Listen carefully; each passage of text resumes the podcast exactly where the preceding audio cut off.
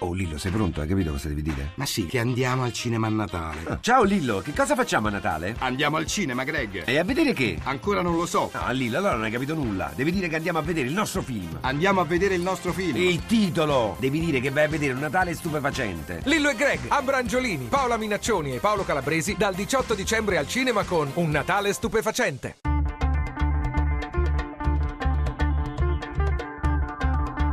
Bianco e nero.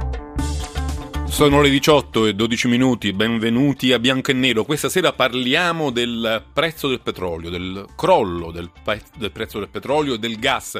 Siamo di fronte a quello che qualcuno ha chiamato un controshock petrolifero. Per anni eravamo stati abituati a pensare che gli idrocarburi hanno una risorsa non solo finita, ma in via di esaurimento, che i costi per estrarla sarebbero stati sempre più alti, che insomma dovevamo fare i conti con un'epoca di, di scarsità di fonti energetiche tradizionali e dovevamo inventarci qualcosa d'altro. Adesso ci troviamo di fronte con il prezzo del petrolio che nel giro di poco tempo è quasi dimezzato, anzi forse più che dimezzato. Quali sono le, conseguen- le cause e le conseguenze di questo fenomeno in termini strategici, politici, di rapporti di potere, ma anche economici? Probabilmente noi italiani andando alle pompe di benzina non ci siamo ancora resi conto degli effetti di quanto sia effettivamente calato il petrolio, perché lo sappiamo poi sulla benzina che consumiamo nelle nostre auto le tasse eh, fanno la parte del leone, ma insomma nel mondo questo effetto si sente moltissimo. Ci sono paesi come il Venezuela, come l'Iran, sulla strada del default economico, altri come la Russia con il rublo che va vertiginosamente sulla strada della svalutazione. Insomma, di tutto questo noi parliamo questa sera con due ospiti che sono, eh, li ve li presento e li saluto, Massimo Nicolazzi, buonasera. Buonasera. Massimo Nicolazzi è presidente di Centrex Italia, consigliere scientifico di Limes e responsabile dell'Osservatorio Energia dell'ISPI. E Giorgio Arfaras, buonasera. Buonasera a voi. Direttore della lettera economica del centro Inaudi. Gli diamo subito la parola. Subito dopo, però, come sempre, la scheda di Daniela Mecenate che ci porta un po' nei termini più specifici del tema che trattiamo questa sera. Da luglio a oggi è quasi dimezzato, il prezzo del petrolio è passato da 112 dollari a 60 e secondo gli esperti potrebbe scendere ancora. E così l'oro nero sta mettendo in difficoltà i paesi maggiormente dipendenti dall'export di risorse naturali e rischia di provocare una serie di ripercussioni sull'intero scacchiere internazionale. La Russia, ad esempio, un paese il cui export è basato per il 75% su gas e petrolio e il cui bilancio è prodotto per metà dalle risorse naturali, sta vivendo il suo peggior momento di crisi proprio in questi giorni, con il rublo in caduta libera e i capitali in fuga fino ad intravedere lo spettro del default. Ma non solo la Russia, anche il Venezuela, che ha una quota di mercato del 6% circa a livello mondiale nella vendita di petrolio, rischia un 2015 sull'orlo della bancarotta.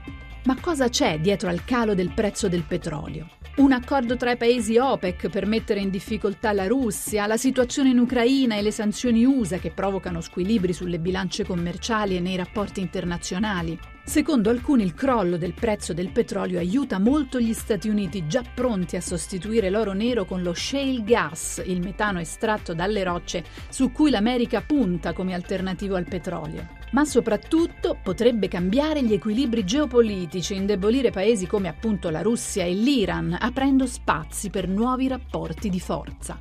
E intanto ci chiediamo questa crisi, questi scenari, quali conseguenze potranno avere sui paesi consumatori, per l'Italia, per la nostra economia. E la crisi del prezzo del petrolio porterà ad una nuova guerra fredda, ad una nuova serie di conflitti internazionali o al contrario ci consentirà di renderci meno dipendenti dai paesi produttori di petrolio? Bianco o nero? Bianco e nero 800 05 0578 il numero verde, ormai lo conoscete per dire la vostra sul tema che abbiamo evocato questa sera, subito dopo la discussione che apriamo subito con Massimo Nicolazzi. E volevo chiedere questo a lui per aprire la discussione. Insomma, ci siamo sbagliati a pensare che le nostre prospettive sarebbero state, quantomeno a medio e lungo termine, quelle di un petrolio sempre in aumento, avremmo dovuto fare i conti con la scarsità e non con l'abbondanza, con i prezzi in salita, che bisognava rivolgersi alle energie alternative, alle rinnovabili, invece all'improvviso ci troviamo con questo controshock al ribasso. Che cosa vuol dire? Nel passato vuol dire che tanto cambiare. Non la sento Qualità. bene però Nicolazzi, forse il- non so se il telefono non è in una buona Sento- posizione. eh, mi sente meglio adesso? Sento un rimbombo però, forse dovrebbe... non so se è in viva voce. Ah, No, no, no, no, non sono in viva voce, ma adesso facciamo scomparire il rimbombo. Chiedo scusa a lei e agli ascoltatori. Adesso la sento benissimo. Perfetto, grazie. Eh, dire, come sempre quando si fanno previsioni di lungo periodo le abbiamo sbagliate. Ci siamo dimenticati da un lato che il miglioramento tecnologico avrebbe reso accessibili risorse di idrocarburi eh, che eh, pensavamo assolutamente non utilizzabili. E dall'altra parte quello che è successo è che nelle società mature si è andata anche ad una contrazione significativa della domanda. Eh, Oggi la situazione in cui ci troviamo non è una situazione da teoria del complotto, il problema è semplicemente che c'è troppa capacità produttiva rispetto alla domanda effettiva e che l'aumento delle produzioni americane degli ultimi anni è probabilmente stata il fattore decisivo nel creare questo squilibrio. Se le posso citare eh, un dato, Certo. Eh, negli ultimi da, da dieci anni in qua, e sto parlando di oil e non di gas, da dieci anni in qua la produzione eh, americana eh, è cresciuta di quasi 4 milioni di barili al giorno, il mercato mondiale gira intorno ai 90. Eh, A questi 4 milioni di barili all'ordo dell'aumento della produzione anche canadese fanno riscontro 2 milioni di barili in meno di consumi sono 6 milioni di barili di petrolio che sono scomparsi dal mercato dei produttori tradizionali perché l'America si riproduce in casa. Dall'altra parte la domanda non è cresciuta abbastanza da compensare.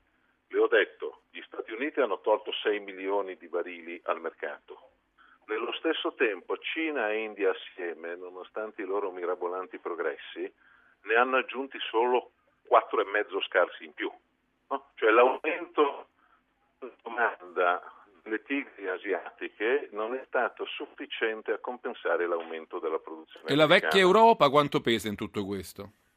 La vecchia Europa, come sempre, pesa come uno stato d'animo, ma eh, è comunque dal punto di vista squisitamente petrolifero una realtà in fortissimo declino eh, di consumi.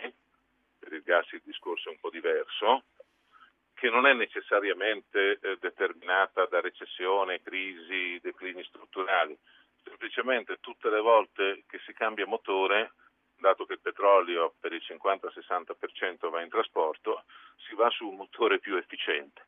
Poi ci mette alcuni fattori economici insieme, ci mette il fatto che abbiamo tolto quasi completamente il petrolio dalla funzione di combustibile e comincia a capire perché in Italia in poco più di dieci anni i consumi di petrolio siano diminuiti del 30-35%. Quindi diciamo, non è soltanto la crisi di cui sentiamo parlare dal 2008 in poi, la recessione, la mancata crescita, o anche questo pesa nel calo del prezzo?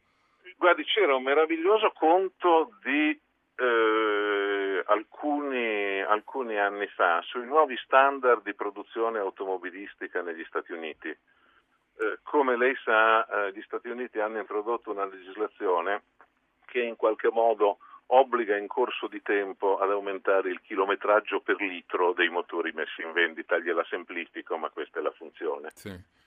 Eh, 4 o 5 anni fa qualcuno aveva calcolato che se il consumo per chilometro dell'automobilista americano fosse stato pari al consumo per chilometro dell'automobilista giapponese, questo da solo sarebbe valso per circa 3 milioni e mezzo, 4 milioni di barili in meno consumati, cioè più della produzione dell'intero Kuwait.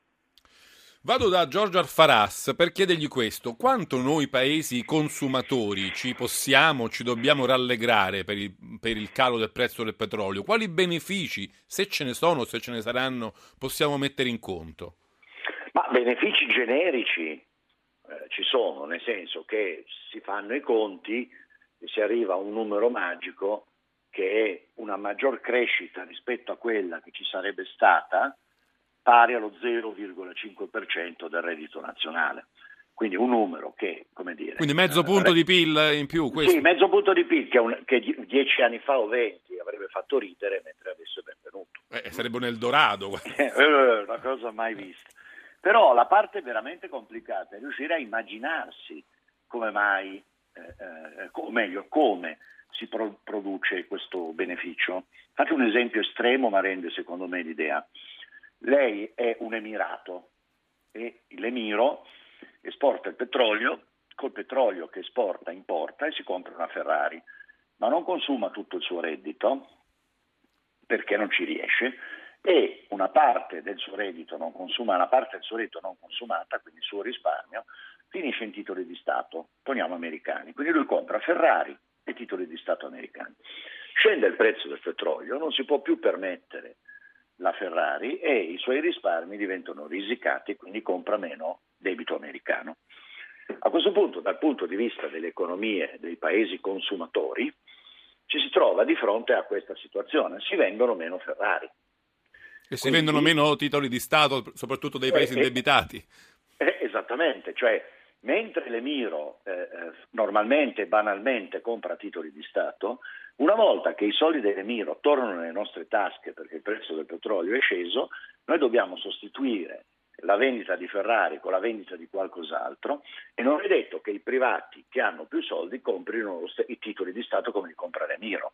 Quindi sono cambiamenti molto sottili che sono veramente difficili da stimare, ma complessivamente eh, le cose dovrebbero migliorare. Per esempio, nel caso dell'Italia, il, la, la minor spesa per l'energia potrebbe non tradursi in consumi, perché le famiglie impaurite aumentano i risparmi. Quindi è molto difficile capire, però diciamo chi fa queste previsioni arriva al magico più 0,5 di PIL. Però non è che cambia il mondo, cioè i brutti no, no, certo. diventano belli. Eh. Questo volevo dire. Torno un momento da Nicolazzi, perché un'altra abitudine del nostro modo di pensare è che insomma, ci siano i paesi consumatori che sono dipendenti dai paesi che producono e i paesi che producono utilizzano il petrolio anche in maniera un po' ricattatoria, alzano i prezzi, abbassano i prezzi, minacciano, utilizzano il petrolio anche come uno strumento, come dire, geopolitico di influenza dello scacchiere in cui agiscono e i paesi che consumano sono lì un po' alla mercé di questi meccanismi. Il calo del prezzo del petrolio ci fa vedere forse le cose in maniera un po' diversa. Al netto della situazione americana, noi da decenni diciamo di essere ricattati, ma mi sembra che, consuma, che, una costante sia che i consumatori hanno avuto mediamente un tenore di vita e uno sviluppo superiore a quello dei produttori. Allora, che cosa è successo in questi anni? È fondamentalmente successo che i paesi produttori hanno usato la rendita petrolifera come strumento di consenso e di welfare.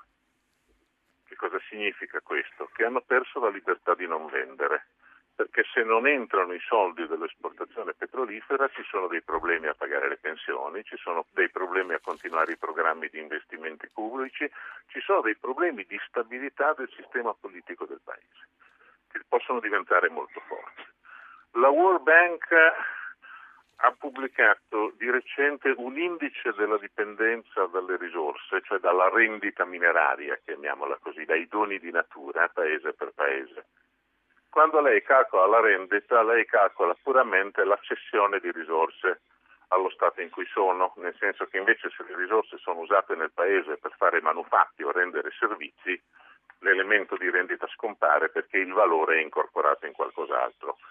L'ho messa lunga per dirle il numero molto significativo è che la Russia è considerata avere una dipendenza, cioè una frazione di PIL derivante dalle risorse naturali del 18.8%.